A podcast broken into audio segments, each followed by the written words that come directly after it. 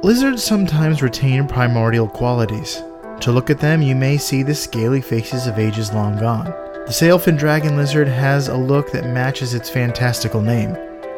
But the dinosaur esque nature of this reptile doesn't mean it doesn't have a few new tricks in its arsenal. The dragon makes its home near the water, and he brings some interesting adaptations to the taxonomic table.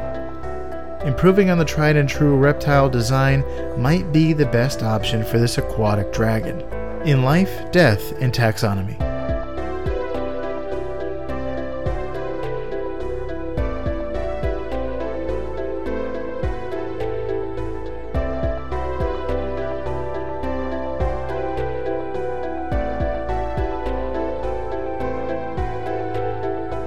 Welcome back to Life, Death, and Taxonomy. It's your 30 minutes of interesting animal info. I'm Joe. And I'm Carlos.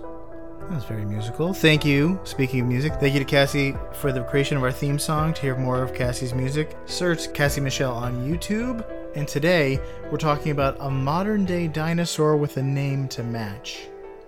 But more on that later. The name matches the dinosaurness of it. It does. But we won't hold you in suspense any longer. Because that name is the Sailfin Dragon Lizard. Which is the final boss in Mortal Kombat. Don't play Mortal Kombat, kids. It's bad for your eyes. but we're gonna call it here. Actually, there's a lot of nicknames for this particular one. Uh, that other people have given it. I have a few, but the, people also call it the crested lizard, the sailfin water lizard, the soa soa lizard, and the natives of the region where it lives is the I call it the ibid, which Interesting. I'm sure that's not how they pronounce it. It's probably ibid or something like that. Um, but we're gonna call it here the intriguing Icarus iguana and the holy hydrosaur. But let's taxonomize this. Let's jump right into it. The kingdom is the one you know. It's also the one you love. Yes, love and are in. The kingdom is Animalia. The phylum is Chordata. The class is Reptilia, because dragons are reptiles. Everybody knows that. The, the order is Squamata. So we're getting into lizard zone.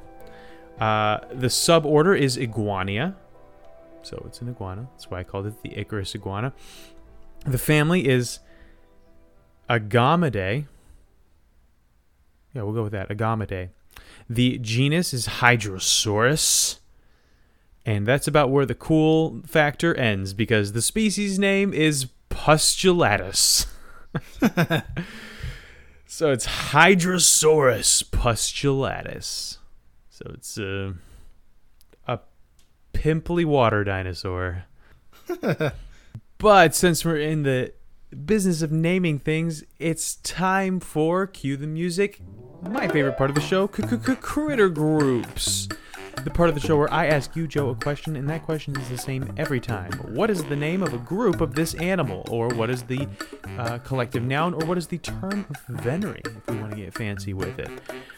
And since we're doing an iguana, or a kind of iguana, that's what we're going to go with because there isn't uh, a collective noun for the sailfin dragon lizard, but there is for iguanas. So, since you are probably you, you live in South Florida and you are probably always surrounded by iguanas wherever you go to uh, any sort of business park or office building.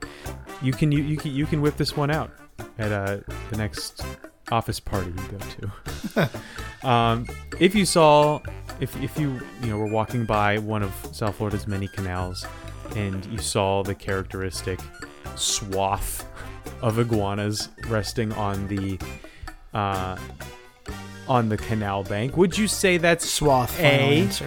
a plot of iguanas, B a mess of iguanas, C a ring of iguanas, or D a patch of iguanas, or E a, a swath of iguanas? mess is accurate because they're a mess. They're a mess in South Florida, and they poop a lot. and they dig under stuff. Um, a patch Mess. What were the other two? It's plot, mess, ring, and patch. I'm gonna go with mm, plot. You said? Yeah. I guess I'm going with plot. Is that your final answer? Yes. And you should have gone with your gut. I know you wanted to say mess because mess was the answer. Uh yeah, see, there were none of them really like had a clear association with the animal other than like mess, but that's only because it's invasive where I live. They're just all over the place. They're not they're not organized. Which is good. It's good that animals aren't that organized. Big an- big animals like- like that. They're not picketing and demonstrating. No, they also don't have a hierarchy of uh they don't have a chain of command. But so yes, it's a mess of iguanas. So if you're wondering what this looks like and you've heard me mention iguana several times, keep that image in your head and then just add a dinosaur to it.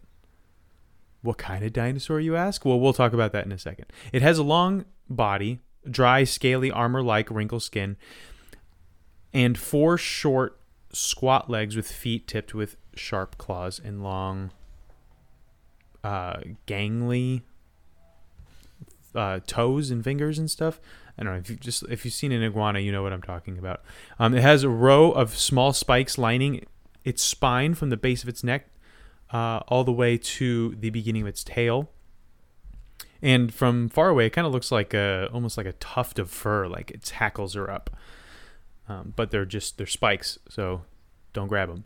Um, its head and face are kind of gecko-like. I was looking at a picture of like a close-up of its face, and it doesn't really have that kind that iguana, that traditional invasive South Florida or even Galapagos marine iguana uh, look. It's got more of a the definition of a gecko, slightly more. It's got the short snout, the defined jaw, um, angry eyes instead of the soulless eyes of a regular iguana. Um, and like many lizards, it has a throatal flap called a dewlap, and that hangs down from its neck and is used to woo potential mates during mating season. Um, so basically, what I've described so far is your typical iguana. But the thing that sets this guy apart is his tail. So while most iguanas have a thin, like whip tail, which I have been whipped by and it hurts, uh, the male s- sailfin dragon lizard has a thicker tail, and then it has this large crest that spans kind of the first fourth. Just doing a general eye measurement, uh, first fourth of its the length of its tail. So from the um, from the where the tail connects to the rump, about a quarter of the way down, uh, and it's you know this big. Uh, it's it's a crest, so it's it's a big like kind of dome. It's thin. Uh, it has ridges that segment it along the length of it.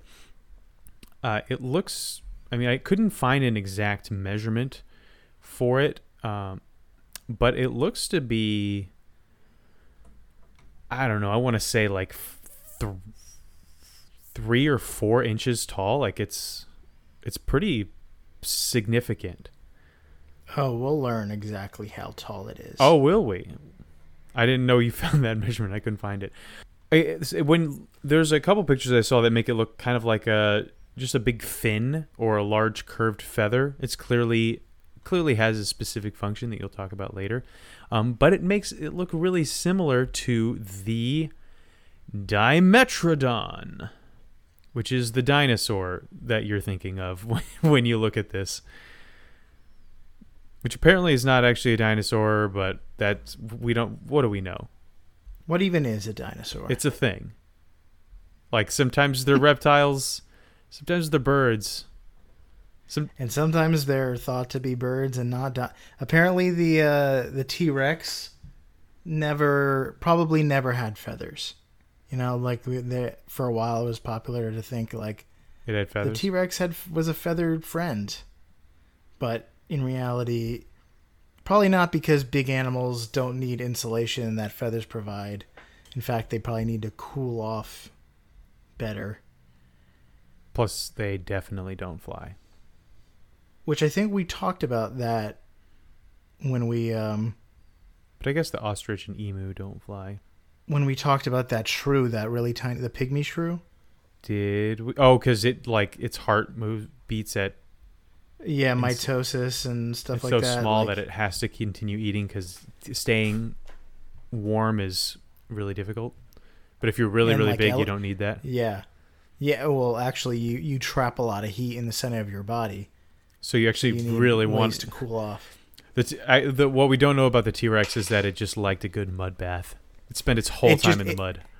No, what we didn't know is that it had just huge elephant ears But it was that just like, you know, they dig, cartilaginous. yeah, it just disappears. oh my goodness! Could you imagine? it's just got these big. Oh, that would be perfect. I hope that's the case. Well, maybe it had like you know like the uh, The frill? What is it, Deinonychus or Dilophosaurus? Dilophosaurus, yeah. According to Jurassic Park, which is Cretaceous Park. Yeah. Anyway, would you like to know like its size and dimensions or relatable terms? Not yet. Uh, so the last oddity for this uh, particular iguana, the sailfin dragon lizard, is that his scales are all kinds of crazy colors. So usually when you see a uh, an iguana in South Florida, they they can actually get to be like bright green or bright orange or some kind of like a reddish hue. Um, the ones in the Galapagos are usually like a dull green or gray, maybe a little bit bluish. But the Hydrosaurus, the sailfin dragon lizard, is uh, can be a mottled purple with bluish, like in bright bluish green tints on its scales. And the older they get, the purpler they become. Yeah, so th- that if you look at pictures of this, I imagine that some of them are enhanced, like when we talked about the Malabar uh, giant squirrel and it be having purple fur. Um, but this one is seems to be legitimately purple. Maybe not quite as purple as the pictures uh, point out. We just like purple animals. If you if there's a purple animal, we cover it. We do the frog, we did the, the squirrel, and we're doing this one. There's just not that many of them, so we'll cover them all. Okay, now you can tell us how big it is. Okie dokie. Well, welcome to the beloved measure Up segment, the official listener's favorite part of the show, the part of the show we which we have not updated. We have not uh, done another election. This, I guess, maybe this is a two-term t- uh, office or something. Uh, Unless you're FDR, and then you get a three terms, which would be just unorthodox. the part not consecutive. We we could we couldn't do it consecutively. Know? Uh, this this is more of like a hostile coup at this point. this is a this is like a coup d'état. There's no peaceful transfer of power. There's no more democratic elections. the Jedi will have to take Uh, control of the Senate in order to ensure a peaceful transaction. exactly. Uh, we grant you the rank of uh, segment, but we uh, something or other. You are on this council, but we do not grant you the rank of segment. Listen, li- listener's favorite segment. Y- you are a segment. We do not grant you the rank of favorite. Um, It's unfair. Okay. it's the part of the show when we present the animal size and dimensions in relatable terms through a quiz that's fun for the whole family. It's also part of the show that is introduced by you when you send in audio of yourself saying, singing, or chittering. The words measure up into ldtaxonomy at gmail.com. We don't have a new intro this week. But that means we get to hear from an animal, and Carlos has to guess what it is. Here we go.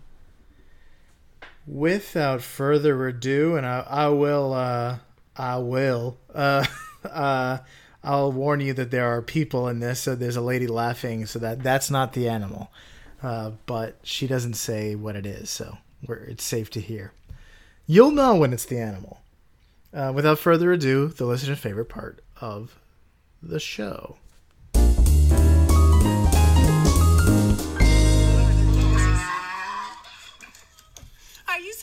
Saying hi, are you, buddy? there they are, yeah. Johnny's all excited. Okay, I heard another like was it a child screaming or something? Yeah, there's an al- there's also a child. Okay. Uh, later in the video, the mule or donkey or zebra or cayuse or whatever it is. Did you just ruin it? uh, is it A, a donkey? Is it B, a mule? Is it C, a zebra? Or is it D, a cayuse? I don't know. Or cayuse. I, I know it's not a zebra. I don't know what a cayuse is. I can't tell the difference between a donkey and a mule. Uh, shout. so we'll go with mule since that's what you slipped up on. I said that first. Well, that is correct. I for I was just reading the title of the the thing. I should have just said Johnny. His name's Johnny. But yeah, this is Johnny the Mule. The link to this video will be in the show notes. This mule is really cool looking because it's got like longer fur. It's like a furry looking horse. And uh the comments. There's a Bonanza episode called "The Crime of Johnny Mule." Johnny the Mule is uh, there, I'm seeing images of the Clint Eastwood movie because the Hurt by Johnny Cash is in it. this is I'm not getting anything good, so let's just move on. The one of the comments on this video is I asked my boyfriend what noise a mule makes, and he just made a random noise. So I looked it up, and I cannot believe how close he was. I don't. and then another another comment is, "It father a horse? It fathered a horse. It father a horse?" Uh, probably referencing the fact horse. that mules are one part horse, one part donkey. Yeah, isn't there? If the father is a horse and the mother is a donkey, then it's a mule. But if it's flipped around, it's a different one, right? If if it father a horse, then it be a hinny. A hinny. Not a mule. Not a mule, yeah. If it father a donkey and it mother a horse, then it's a mule. You're hurting me. You're hurting me with your with your English. Oh, also a cayuse is a breed of uh, wild horse that's all, that can also be domesticated uh, in North America, descended from Spain horses. It sounds like what um, Navi tries to say in Zelda. KUs. I tried to I tried to search what a cayuse like look like, and all I found was Caillou. And that's very. He's very different from what you just described. Wi- Wild stallion. Definitely not. Maybe in the second season. But let's talk length. Season two Caillou is a wild stallion. He, Untame, Transforms. untamable, majestic beast. he transmutes. Um, they're between 24 and 30 inches, I think, including the tail, and that's 76 centimeters. How many sailfin lizards go into the length of Sauroposeidon proteles, which is a big dinosaur? Sauroposeidon? Poseidon? Like sad. S Sad god? Because it's a sauropod.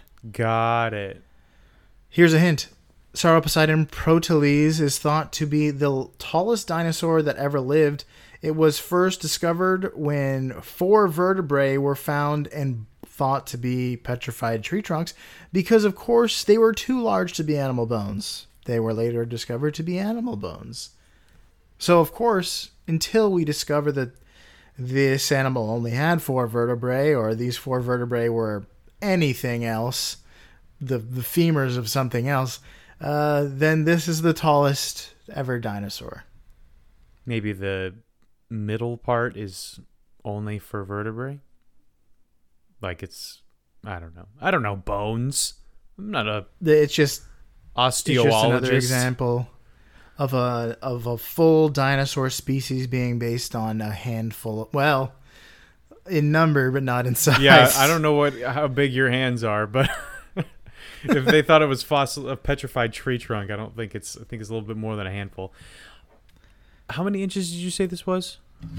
What's seventy six? Seventy or thirty inches, seventy six centimeters. Thirty inches, close to three feet, but not quite. And this I don't know. I'm gonna say 50 feet for this. Uh, does that include when it's uh, rearing back on its hind legs to get to the top of trees, like in the beginning of Jurassic I, Park? I'm gonna venture a guess and just assume that that would have been impossible for, those, for these guys. That would have made their hearts explode. Um, and they would have fallen over and never been able to get up without they would have alert. snapped their front two legs or driven them so deep into the earth they would never never get up again. All right, so I guess we'll go from the front two legs to the top of their head. Um, Yeah, it's at the top of the head, not the withers. So the, I will go. So I'll go with fifty feet. What if these guys were just primarily aquatic?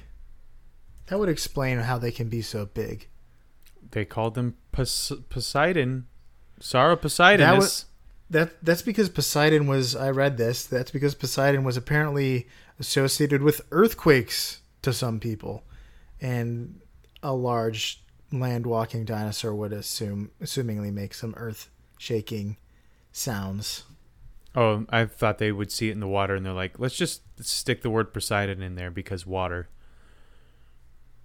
It was found in Oklahoma. Hmm. But that doesn't mean there weren't wasn't water there at some point. Big big deep water. They've got they have got lakes. Um, I'm gonna say twenty. 20 sailfin dragons final answer Yep, go end to end. Go from the ground to the tippy top of s- the largest sauropod's face. the correct answer is 23.6 sailfin dragons Ooh, I was close. if these vertebrae belong to an anatomically traditional sauropod the animal could be as tall as 7 to 18 meters or 56 to 59 feet That is a tall boy. That's like uh, the the building we used to work in. It's like the whole thing. it, it is building five story building sized maybe even six story building sized the sail fin uh, let's talk about the fin itself how high is it they're 2.7 inches or 7 centimeters Ooh, I was right. Just by estimating, I said like three inches. uh, how many sailfin sailfin fins go into the largest sailfish ever fished How many sailfin fins go into the largest sailfish ever fished? this is turning into a Dr. Seuss book. oh no that's canceled What?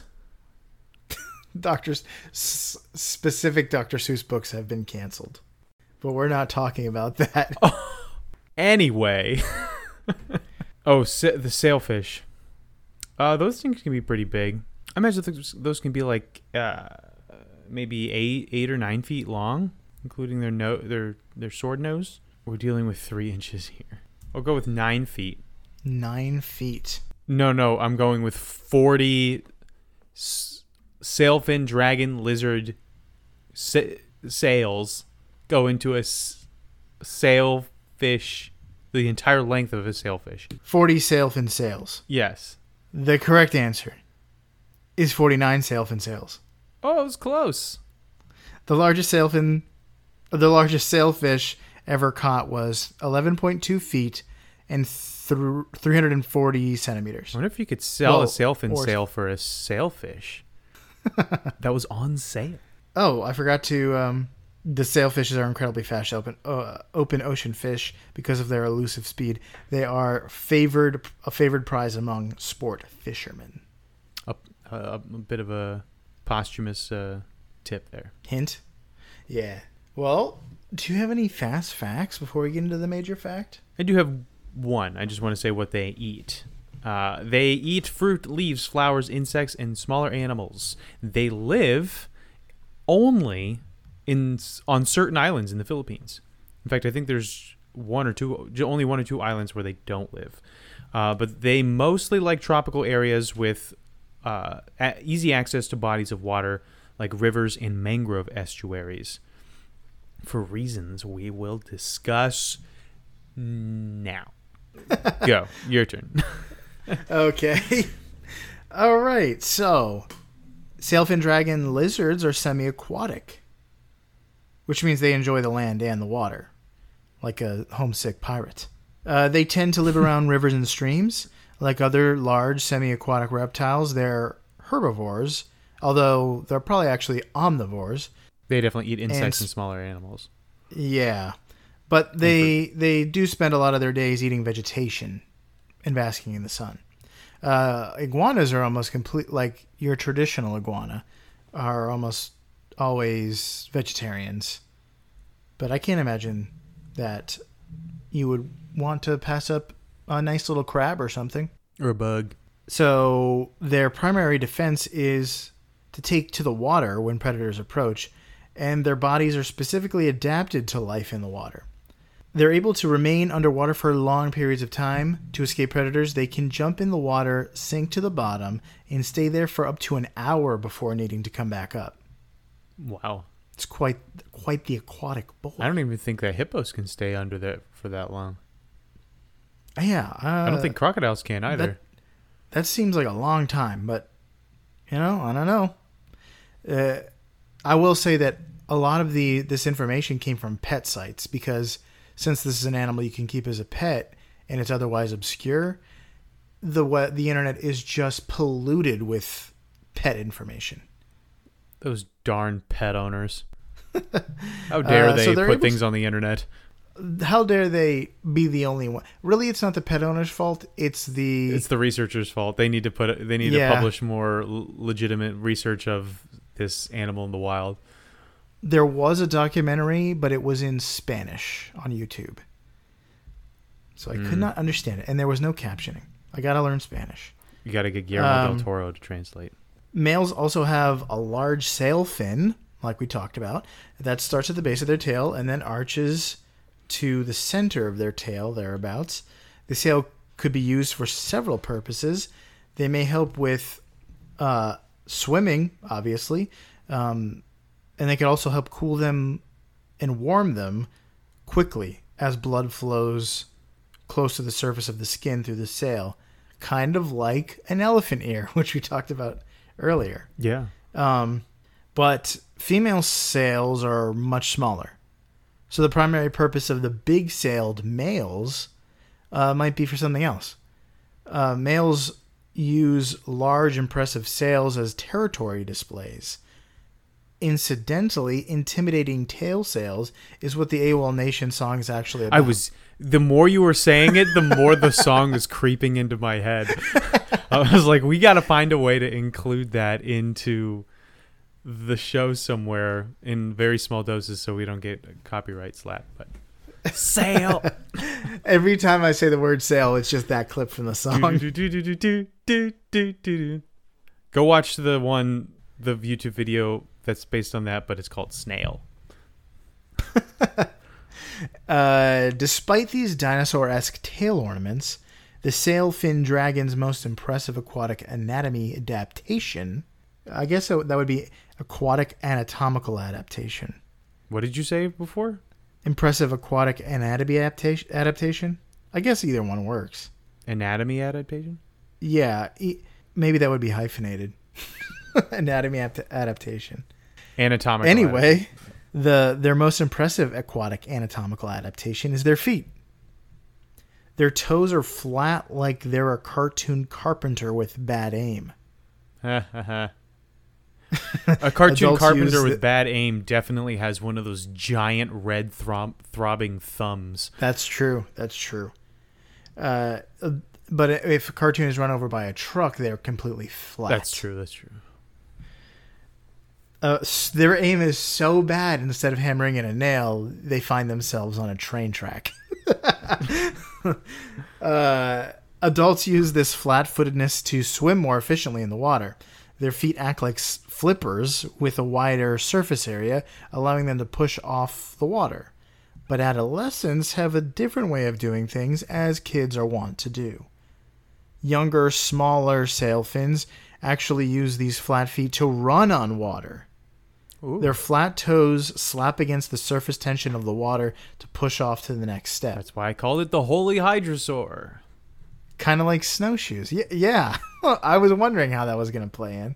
This allows more vulnerable juveniles to escape predators quickly across the surfaces of rivers and ponds before diving below or reaching the other side. It is pretty, pretty crazy to watch a lizard run across the water.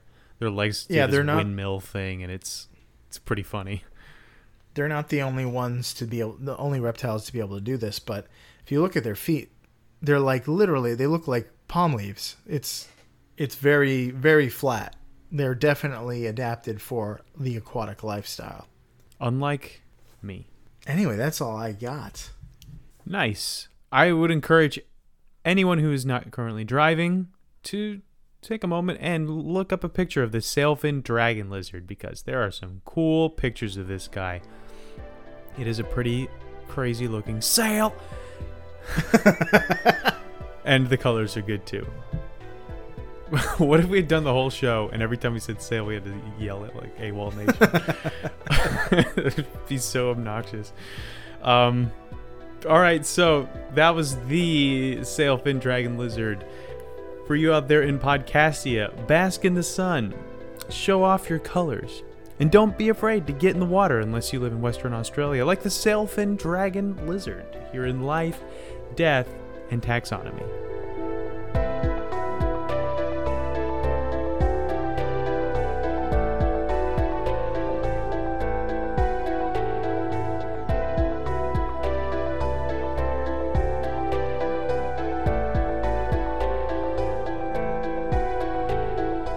Hey, Taxonomy Titans, thanks for listening to the episode. Just a few quick things. As always, reviews and social media engagement are greatly appreciated, but recommending the podcast to friends is the best way to help us grow. If you'd like some LDT flavored merch, check out teespring.com slash stores slash taxonomy teas. That's it. Thanks for listening all the way to the end.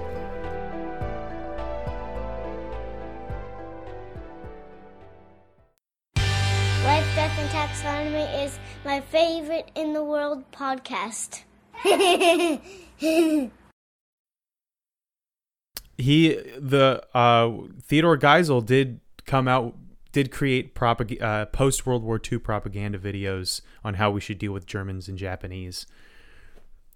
Anyway, All of this is stuff I'm going to have to cut out.